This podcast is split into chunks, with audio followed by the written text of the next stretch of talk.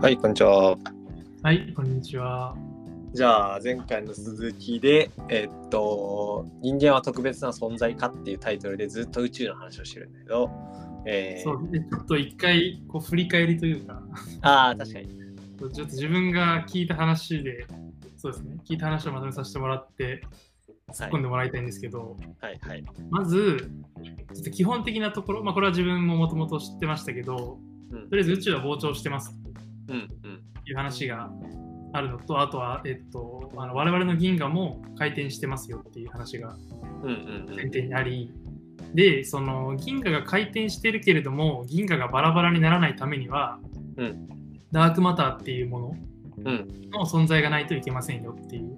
うん、うん、まあ、っていうか、それ、そういうものを想定しないとおかしいことになるぞうん。うん。という話があり、うんで、その後、じゃあ今度宇宙が、えっと、膨張してるっていうことの理由うん。も説明しないといけませんよねっていう話にうん。なります。でそそこには何何やらどうやらその宇宙のエネルギーはその7割ぐらいがそのダークエネルギーと呼ばれるもの。うん。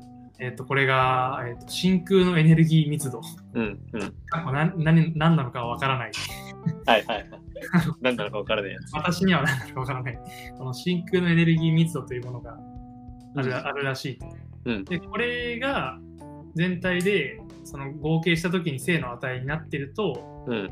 宇宙が膨張することを説明できますよと。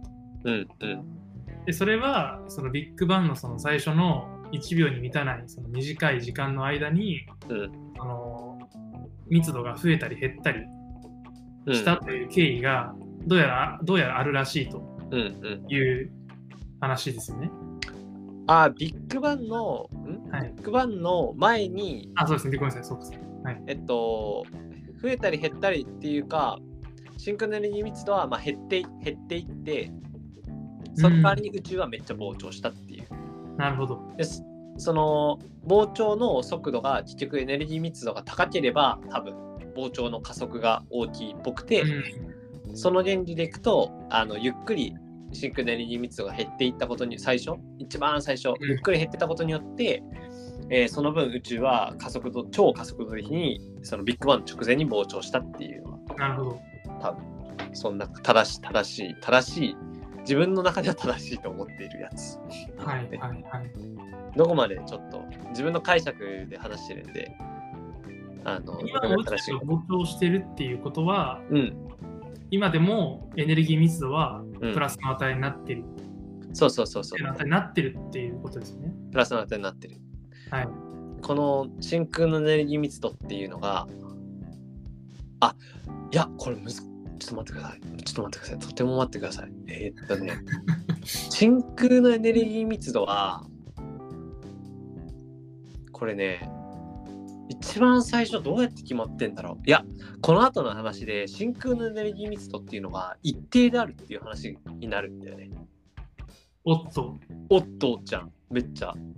なんか、あでれですよね、前回、なんか、あのスケボーでなんか坂を下って、そうそうそうそう。どうのこうのっていうか、その、なんか上がったり下がったりするよねみたいな話をしてたから、うん。てっきり変動するものだっていう感じで来ちゃいましたけど、あ、そう、あ、でも少なくとももうずーっと変わってない。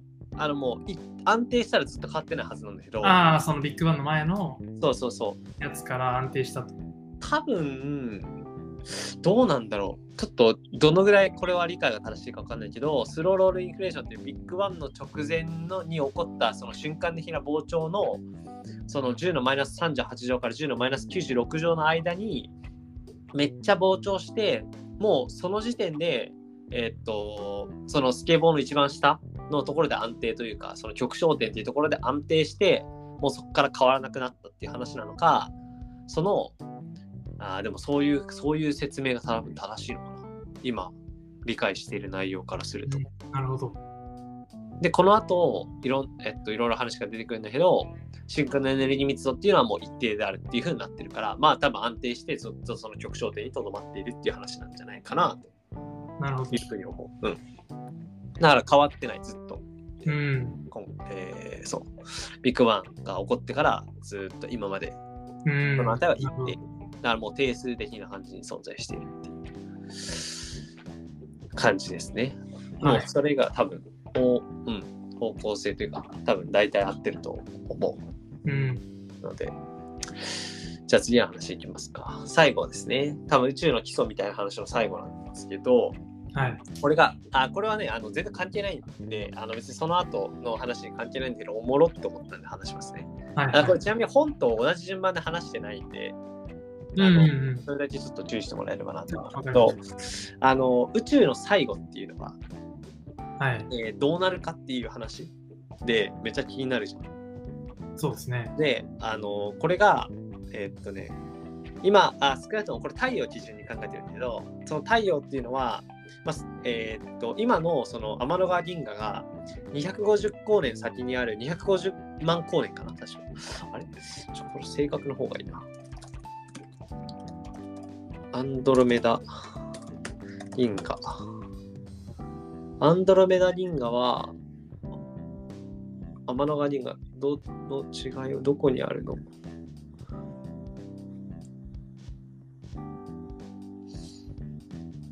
なんか出てこないな。アンドロメダ銀河までの距離みたいなのがパッと出てくるかなと思ったんだけど。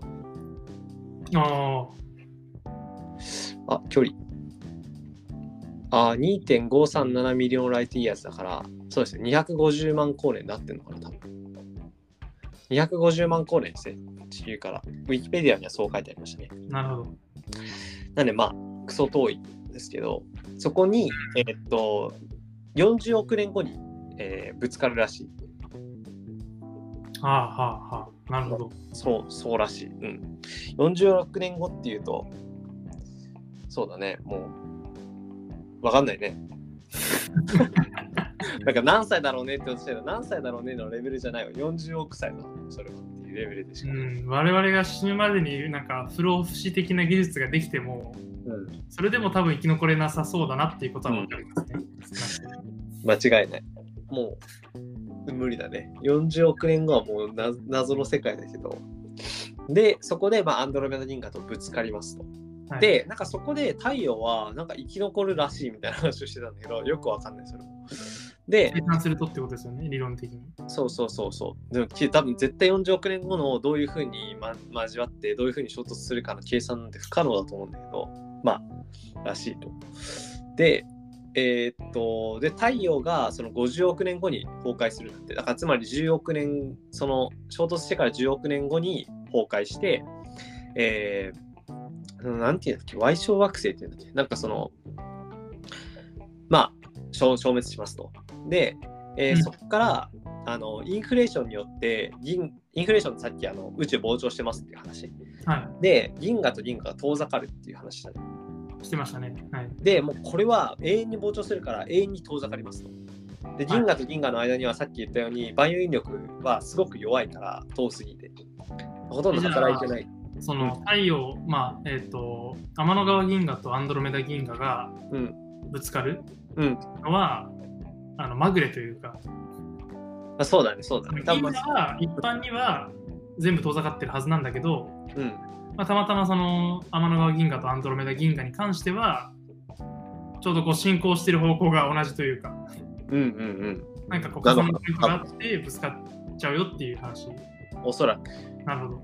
多分あんま、アンドロメダ銀河と天の川銀河もどっかの銀河団とかに属してるんじゃないかな。ちょ知らない。全然知らないけど、多分もっと大きな銀河はあるはずで、その中で言うと、そこでまた好転しててみたいな話なのかなって勝手に銀河団と銀河団は遠ざかってるけど、銀河系と銀河系はその限りではないかもしれない。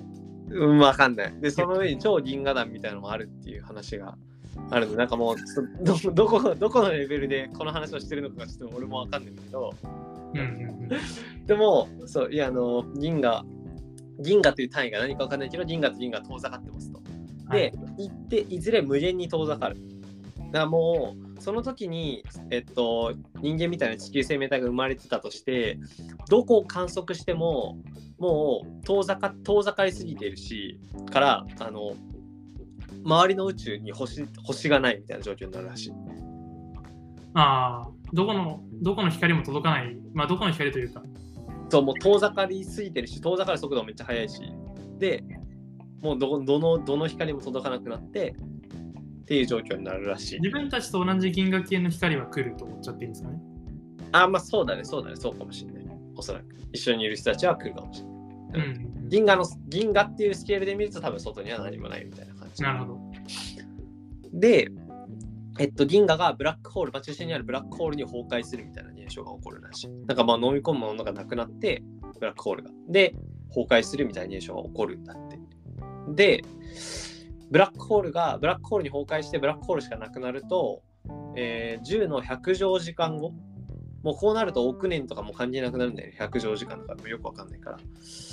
で、そうすると、その時間後に蒸発して無になるんだって。えっと、うん何が無になるんですか？え、えっと、ブラックホールが蒸発して、ブラックホールがなくなる。つまり何もなくなるみたいな状況になる。で我々のいる惑星とかはどうなんですか？それもなくなるんですか？あ、そう、ブラックホールにまず飲み込まれてるから、それもあ、全部。飲み込まれるんだ銀河がブラックホールに崩壊するっていうのはもう全部、全部がブラックホールに飲み込まれるっていうことだと思う、多分。で、あそのブラックホール、飲み込んだブラックホール自体もなくなる。ーなるほど。で、蒸発するっていうらしいんだけど、で、えーそれが10の100乗時間後ぐらいっていう話なんだけど、まあ多分これはあのそのぐらい大きいって言ってもいい意味だと思うんだけど、で、えー最後、最後、これはどこのタイミングで起こるか分かんないけど、どこかで他の宇宙に崩壊するっていう現象が起こるらしい。で、これで、え？ってなるじゃん。他の宇宙に崩壊す他る。の宇宙ってなるじゃん。で、この後、他の宇宙っていう概念がいろいろ出てくるんで、そこがまた面白いと思うんだけど、他の宇宙との関わりみたいなのが出てくるんだって。他,、まあ、他の宇宙に崩壊するって現象があるらしい。そこに関しては詳しく、めちゃくちゃ詳しく話せるわけじゃないんだけど、あるらしい。他の宇宙に崩壊する。他の宇宙に崩壊する。という、になんかもう、わかんないよね。マジでわかんない。いや、分かってないです。いや、まず、その、銀河がブラックホールに全部飲み込まれますっていうところも、うんなんかこう、ギリギリ飲み込んでますけど、なんか、え、それって、うん我々徐々にそのブラックホールに近づいてるってことっていう感覚になりました。まあどうなんだろうね。なんでそうなるんだろうね。でもまあそういうことなのかな。でもなんか地球もなんか実際ちょっとずつ太陽に落ちてるみたいな、ああ、なんか話もあった気がするね。確かに。そんな、これ正しくないかもしれないですけど。うん。どうなのか。何なのか。ちょっとむずなあそれこそ他のえっとえっとねそれこそ物質のエネルギーとかえーっと放射によるエネルギーとかなんかそういうものもずっと,、えっと変化していくんだよね今後も変化していく。はい。でそのあ放射っていうのはその、えー、とニュートリノとか光子とかそういうものが持っているエネルギー密度みたいなものもあるらしいんだよね。エネルギーか。エネルギーみたいなのもあるらしくて。ああ、まあ一番シンプルなのは光ってことですか？そうそうそうそう。おそらくそう。んうんうんうんうん。うでまあそういうふうなものが、えー、とたくさん。でその宇宙の一番最初の初期の方はほとんど放射能エネルギーで満たされていたらしいうん、なるほど。っていうのがあって。まあまあなんでそこら辺の変化とかももしかしたらその関係しているのかもしれない。いろんなその力関係のバランスが崩れて、えー全部ブラックホールに飲み込まれるみたいな話とか。ちょっとわかんないけどね。全然わかんないけどね、っていうのが、えーと宇宙の最後。今宇宙という風な表現を今は、えっと、他のいろんな宇宙がある前提で今我々が住んでる宇宙っていう風なのの最後っていう話ですね。なるほど。でこれでいくとこの最後の最後に他の宇宙に崩壊するっていう説明を加えるのとすると多分そういう表現になる。で多分この本も基本的にそのマルチバース理論っていうんだけどいろんな宇宙があるっていう前提で話をあのの前提の、えー宇宙っていうふうに言ってるから一個一個宇宙があってっていう話うんうんうんというところで、えーこれで宇宙の基礎みたいな話は終わりなんだけどうん。これが基礎なんですね。なるほど。で、あのーこれでなんかすごいね、これ全然話変わるんだけど、あのー理論物理学者、まあ研究者全般そうだと思うんだけど、理論物理学者、特にネガティブケイパビリティえぐいなっていうのを、すごい本読みながら思っていて、これがもっと、いろんなストーリー仕立てで割と説明されてたりするんだよねいろんなことが。あさっきまでの話が。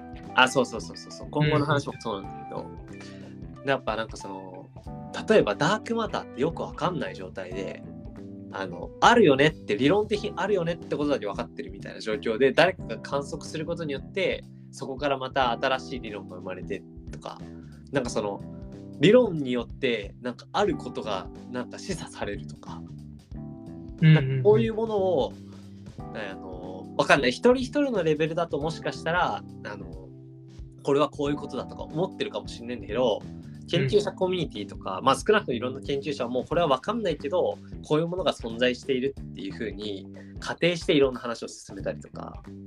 でそこで何か何かその、えっと、分かんないものに対して、えー分かるきっかけのようなものがあったらそこに対してめっちゃ実験したりとかいうのを形成していってそれでそのそれを解き明かすみたいな作業もするんだけどそれを分からない場合は分からないものとしてその謎を謎としてその携えるみたいな。でまあそれを、ダークマターっていうのがうん、あるよねみたいな。何かわからないけどみたいな。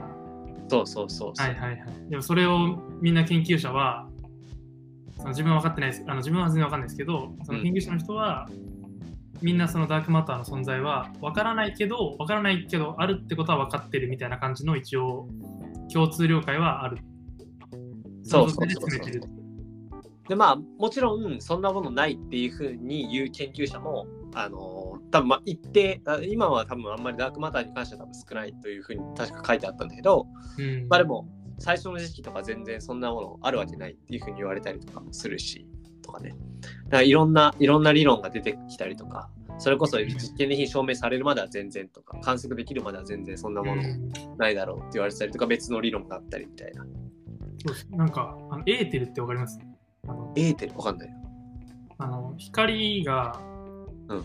光が今だと真空を伝わるっていうのはなんか割とうん。普通に言われてると思うんですけど、うん。その前の話で光を伝える物質があるっていうえー、なるほど。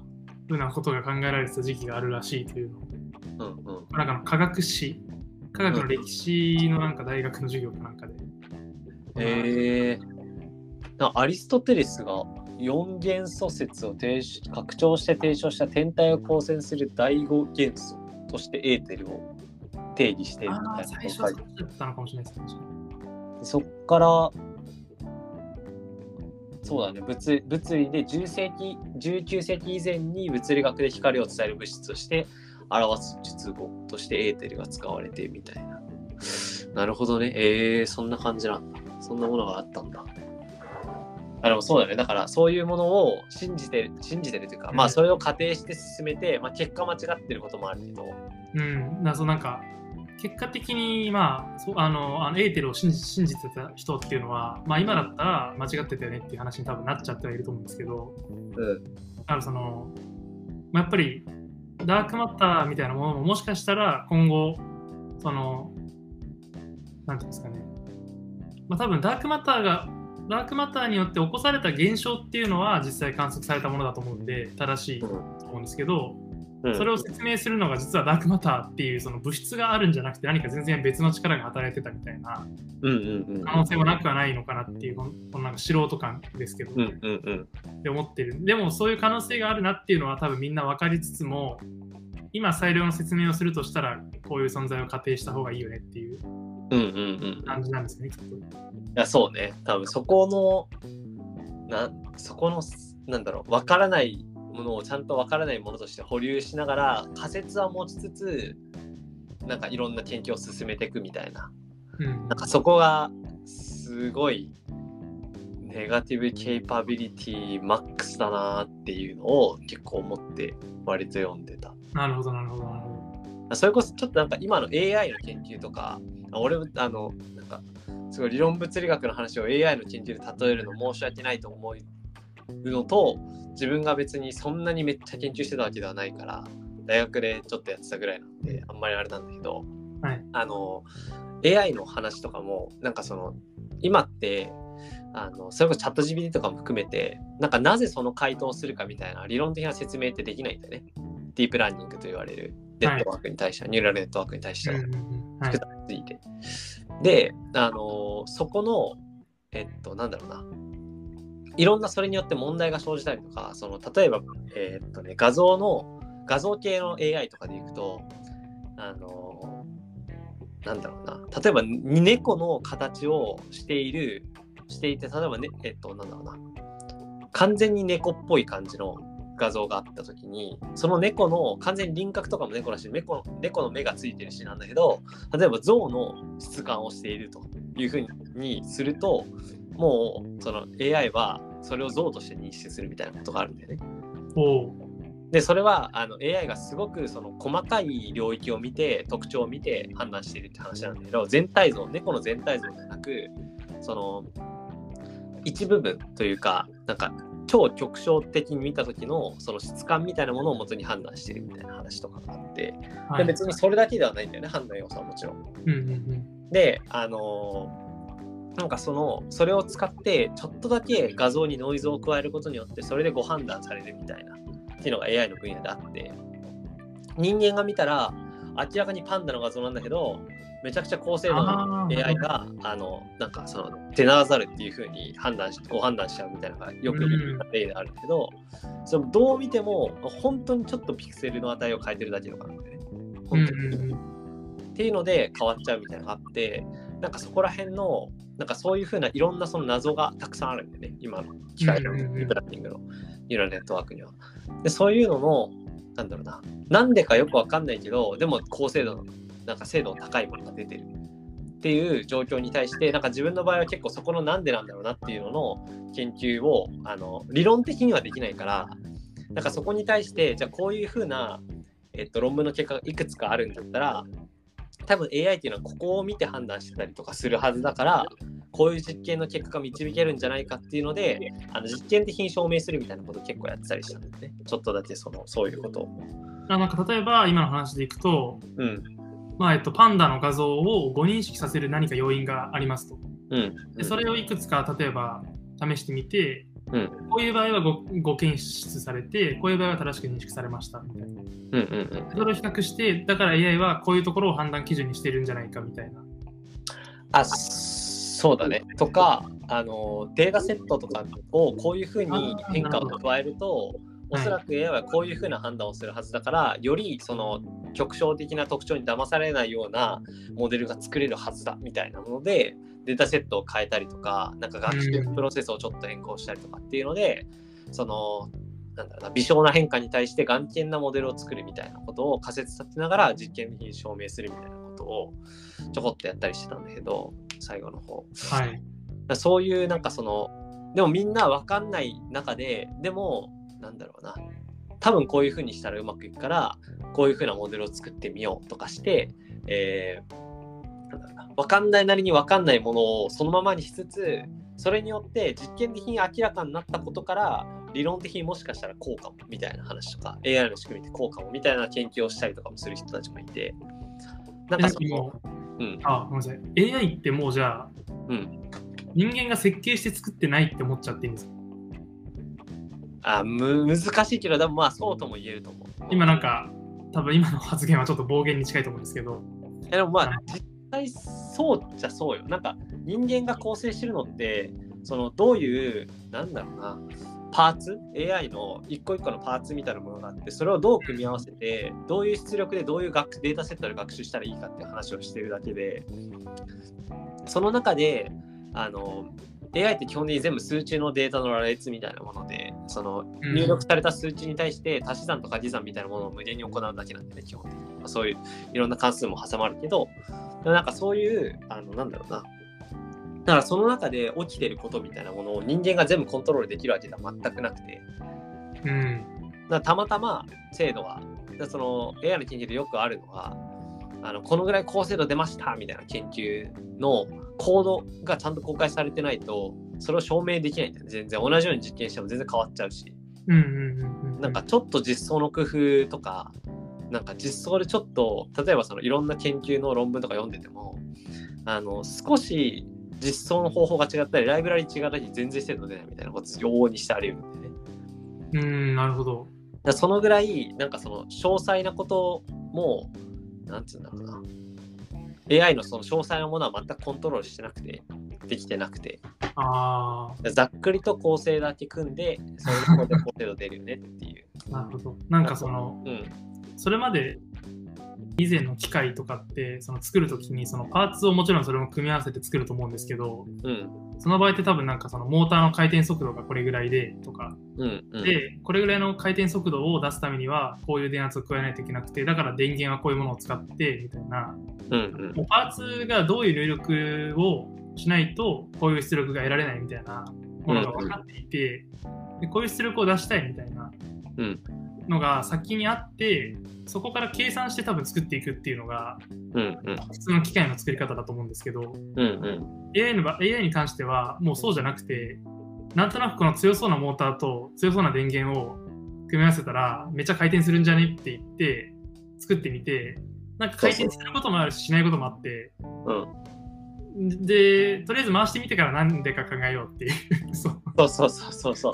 まあ、もちろん理論的なバックグラウンドがある形で、こういうふうにやればうまくいくはずだっていうので、ちゃんとそれを、えーモデルに落とし込んでる例もあるけど、うん。別にそれも、あの細かい AI の挙動に関しても全部説明できるわけではなくて、うん。だから結構 AI の分野でも、エクスプレイナボー AI っていうなんか XAI みたいなものがあの分野としてもあるんだけど、ちゃんと説明可能な AI を作ろうみたいな。うんなるほど。今ってチャット GPT が例えば医療的な判断をしたときにえその理由を問われても別に答えられるわけじゃないんだよね。例えば人間が言うとしたらこの論文のこことここに載ってたみたいな話とかでこういうふうな事象があってこういうふうなその患者さんのこういうふうな例えば個人情報のはい。こういうのは昔疾患があって、うん。えーでその理論的には今症状が出てるのも含めてでこの論文とかも引用すると多分ふこういうふうな病名に行き着くだろうとできると思うんだけど、基本、あの、まあ、少なくともチャット GPT とかもそうだけど、今のものは全部説明ができないっていうのが正しいはず。なぜなぜそうなってるのか、なぜその、えっとアウトプットをしたのか、結論を出したのかみたいなものを、えー明確に説明できるものがなくて、AI 自体は。で、かつ人間がそれを説明できるわけでもないっていう。たまたま学習して、そうなりました。なるほど。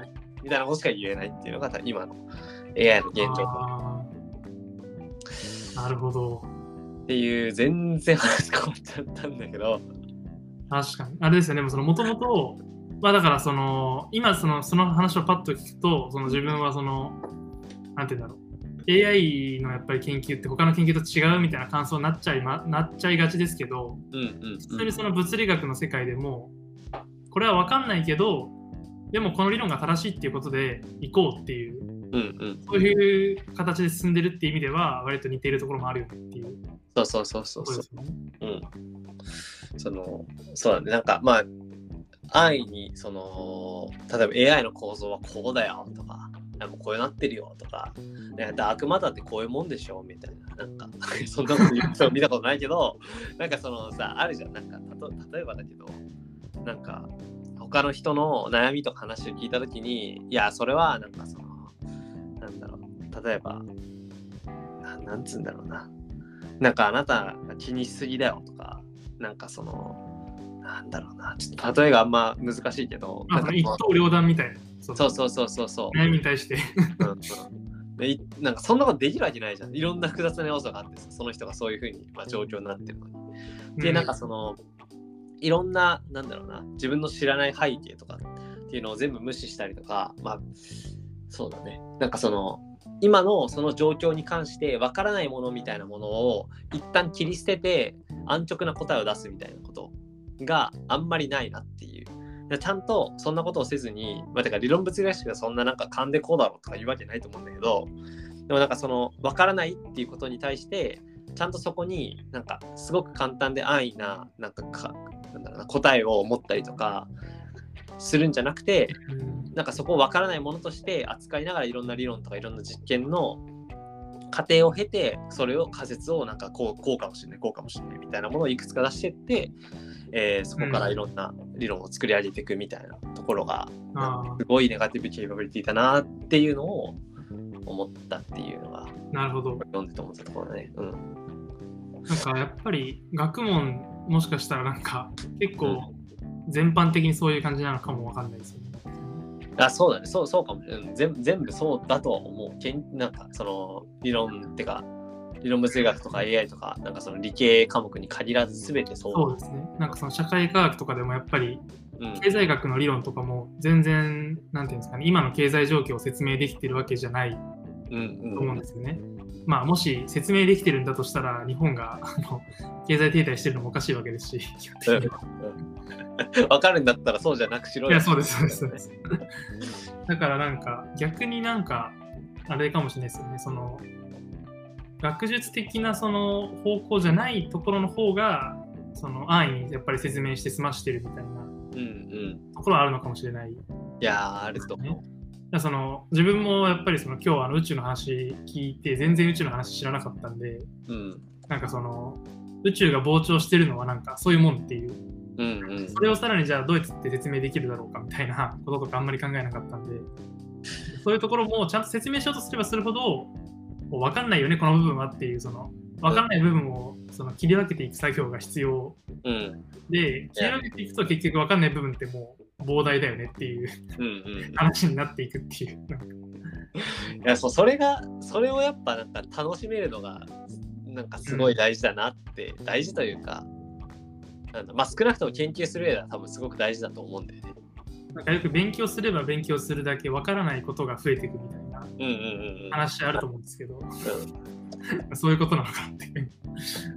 なんかその超相対性理論っていうポッドキャストであのバカの山を登るっていう話があってなんかそのさあのよく勉強したさ時間でさその最初は全く分からないでちょっあと勉強すると完全に理解したみたいな状況になって、あ、はいはいはい。より勉強すると本当にマジで分かんないみたいな状況になるっていうじゃん。ダニング・クルーガー効果とか言われるやつ。あそうそうそうそうそう。でその分かる分かる山みたいなのがあった時に分かった山みたいな。うん。でそのあなんかこれ分かってきたかもっていうのをバカの山を登るっていう風に なんか表現しててすごいいいなと思って。はい。そこで止まっちゃったらあの本当にただのバカなんだけどそこをなんかその自分なんか分かっていく過程であ自分はちゃんとバカの山を登ってるなって、まあ、それも大事だと思うんだよね。うん。でそこからちゃんと最後下山するっていうのも含めて多分理解するのがあ大事だよねっていうのでいい表現いい表現っていうかすごいあのなんか強めな表現だけどいいなって。いうあ、大学の。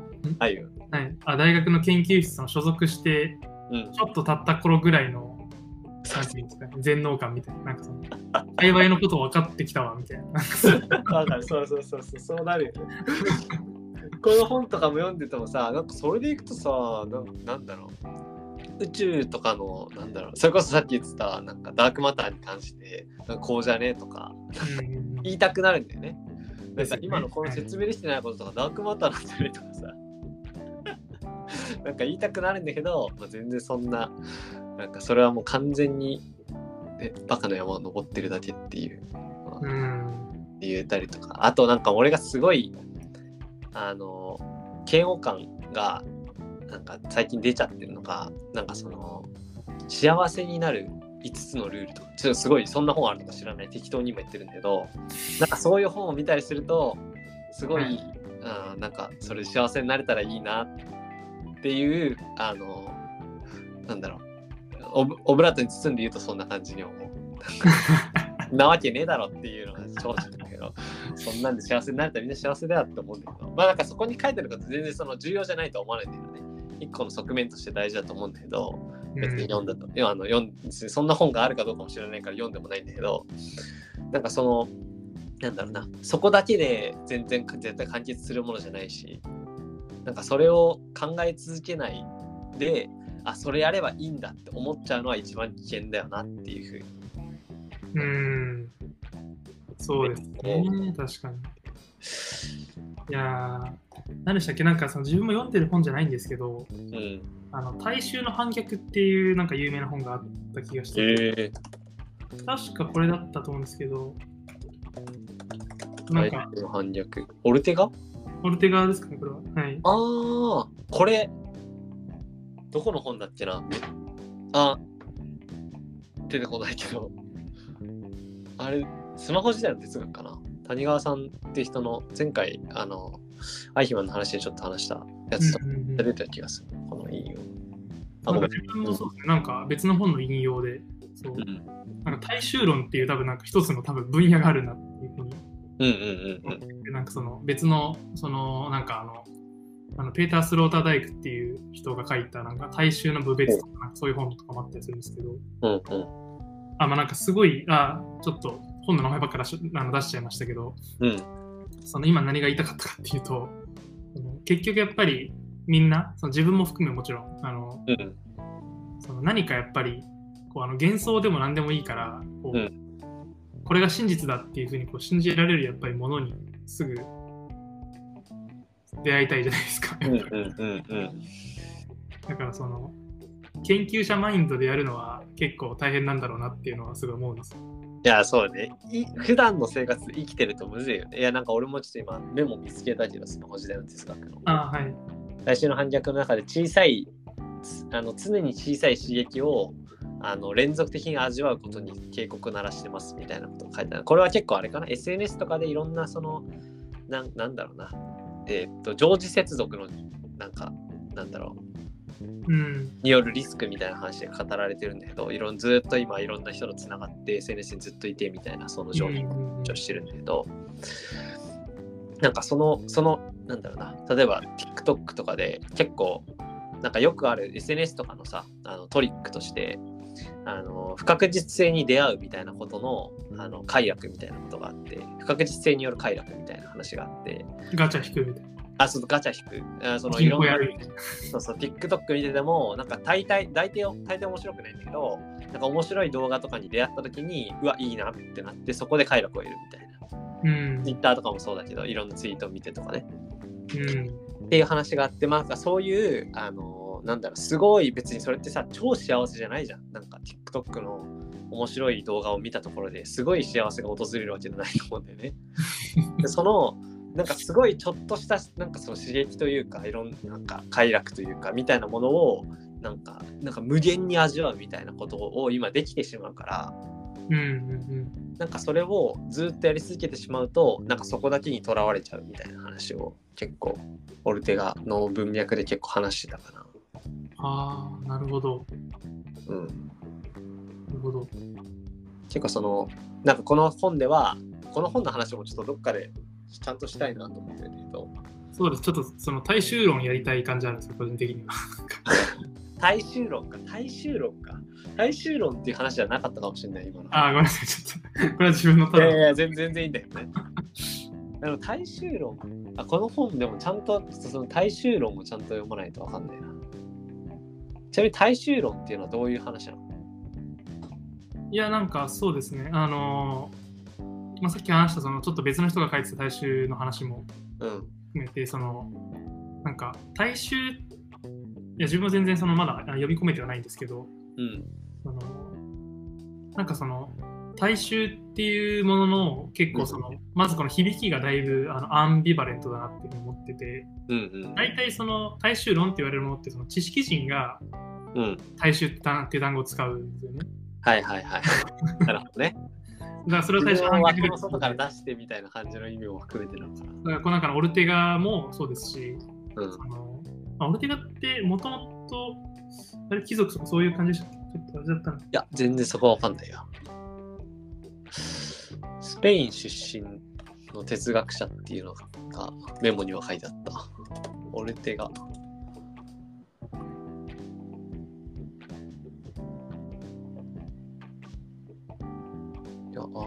マドリード生まれ。父は高名なジャーナリスト。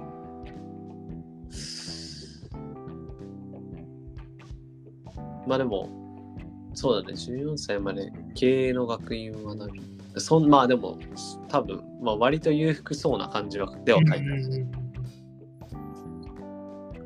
うなんかこう、なんていうんですかね、なんかそのそういうものがこうあの流行るというか、うん。なんかのインテリ層に大衆批判が流行るとか、はいはいはいはい。その例えばそのマルクス哲学インテリ層に流行るとか、うんうん。なんかあのそういう、なんていうんですかね、何かこう、インテリ層が何かその自分たちと社会の一般の大衆は違うんだみたいな文脈でやっぱり大衆って単語がどうしても使われる。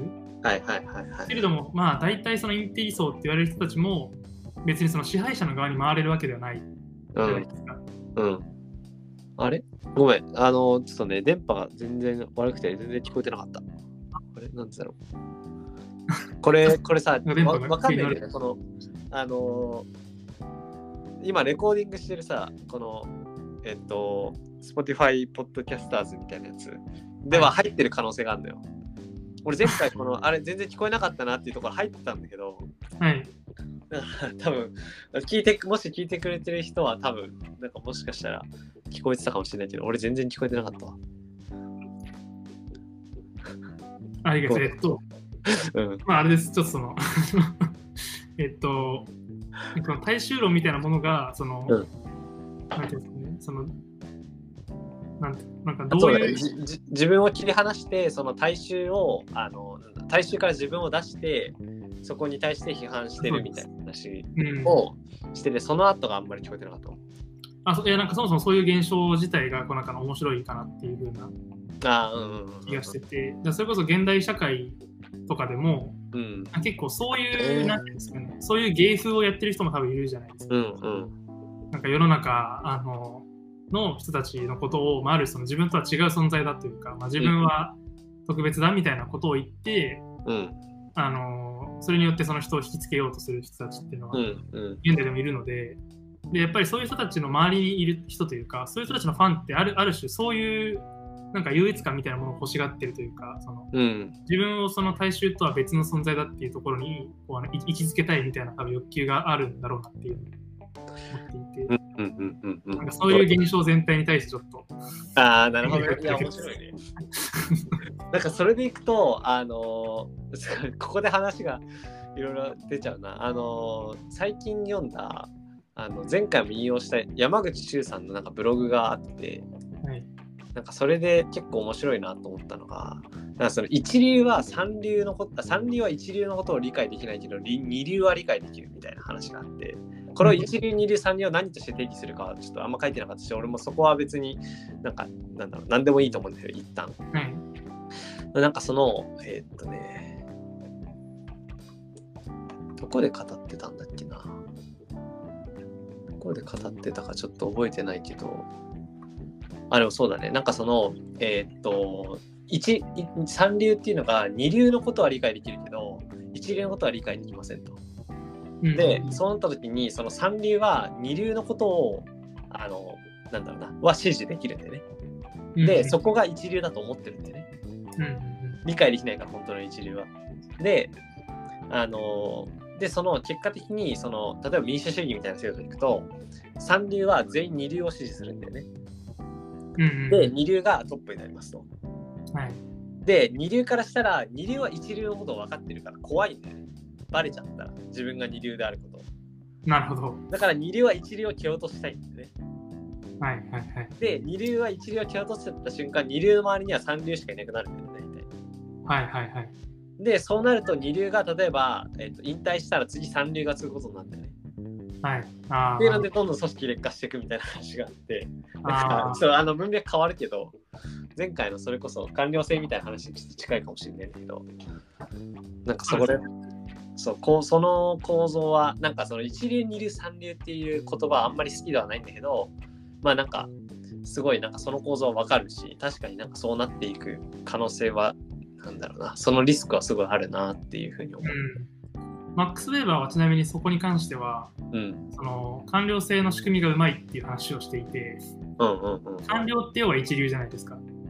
うん、うんだ。けど、政治家っていうのは、それぞれの分野に対しては一流にはなりきれないわけじゃないですか。ああ、なるほどね。うん。その例えば、それこそ、まあ、経済とかの分野とか、福祉政策の分野っていうのは、当然、その、そのことを研究してきたような人たちうんうんうが、そういう制度を、そうですね、あの専門知識として持ってる人たちが官僚になるべきうん。ですよね。だから、政治家っていうのは、ある意味、その民衆と官僚の間に政治家っていう存在がいることによって、その民衆はその政治家をあくまで支持すると。はいはいはい。で、その政治家、まあ、さっきの図式で言えば、まあ、民衆が三流だとして、うん。政治家が二流、うん。で、官僚が官僚が一流だとして、要は政治家がある種そこのクッションとして働いてるみたいななるほどなるほど言い方をし。てるんですよね。うん。で、でも結局官僚は一流だから、ちゃんとしあのちゃんと制度は回るんだっていう話をはいはいはい。していて、まあ、この民衆をなんかその全然理解がない人たちっていうふうに、まあ、やっぱりウェーバーもそういう結構、うんなんていうんですかね、こうそういう感じの書き方をする人なので、なるほどね。でもこの話でもそう三流一流より三流の方が全然あ二流の方が全然少なくて二流より三流の方が全然少ないっていうふうにまあまあもちろん。逆か。ん？ごめん全然逆で表現したもん。あれ？一流の方が二流より全然少なくて三流もあじゃあ二流も三流より全然少ないっていう話。ピラミッド的な。ピラミッド的な感じで1位、2位、3で上上から順番になるみたいな量的に。うんなるからまあそういうまあなんだろうなその話もまあ別にその話でいくと納得だよねっていう。うんうんうんでもまあ一流を何とってまあでも今の話でいくと一流っていうのはその分野における知識の話だよね多分ね。そうですね、あくまでそうです。はいそうだよね。まあ別に官僚がなんだろうどうどう定義したら官僚が官官僚じゃない官僚ってコリアンみたいな。どうどう定義したら官僚が一流になるかっていうのはまあまたなんか議論の余地ありそうだけどでもそうだねまあその分野での政策っていう話でいくとそうかも。そうですね、ウェーバーはその専門知識をうん、あの有してるっていう意味での一流っていうふうに、なるほど。一流っていう単語は使ってないですけど、まあ、うんうんうん専門知識を持ってる人っていう言い方をしてましたね。うんうん。いやでも確かにね、その構図は、なんかうまうまくやってる感は確かにある。うん。なんかでもそれは納得しちゃいましたね、やっぱりちょっと。そうだね。うんやばいぐらい、ちょっと話がめちゃくちゃぶっ飛んじゃったわ。ちょっとこれどうしようか。これ全然、だって宇宙の話してたもんね。そう、いや、ダメだ。これちょっと自分がこう社会の側に寄せがちっていうものである。いやでも俺がネガティブケーパビリティを始めたからそこからそうなってるからね。じゃあちょっと次から 完全にまた宇宙の話に戻すんで、ちょっと一旦ここでこれ終わりにしますか。はい。はい、ありがとうおございます疲れ様でした。ありがとうございます。はい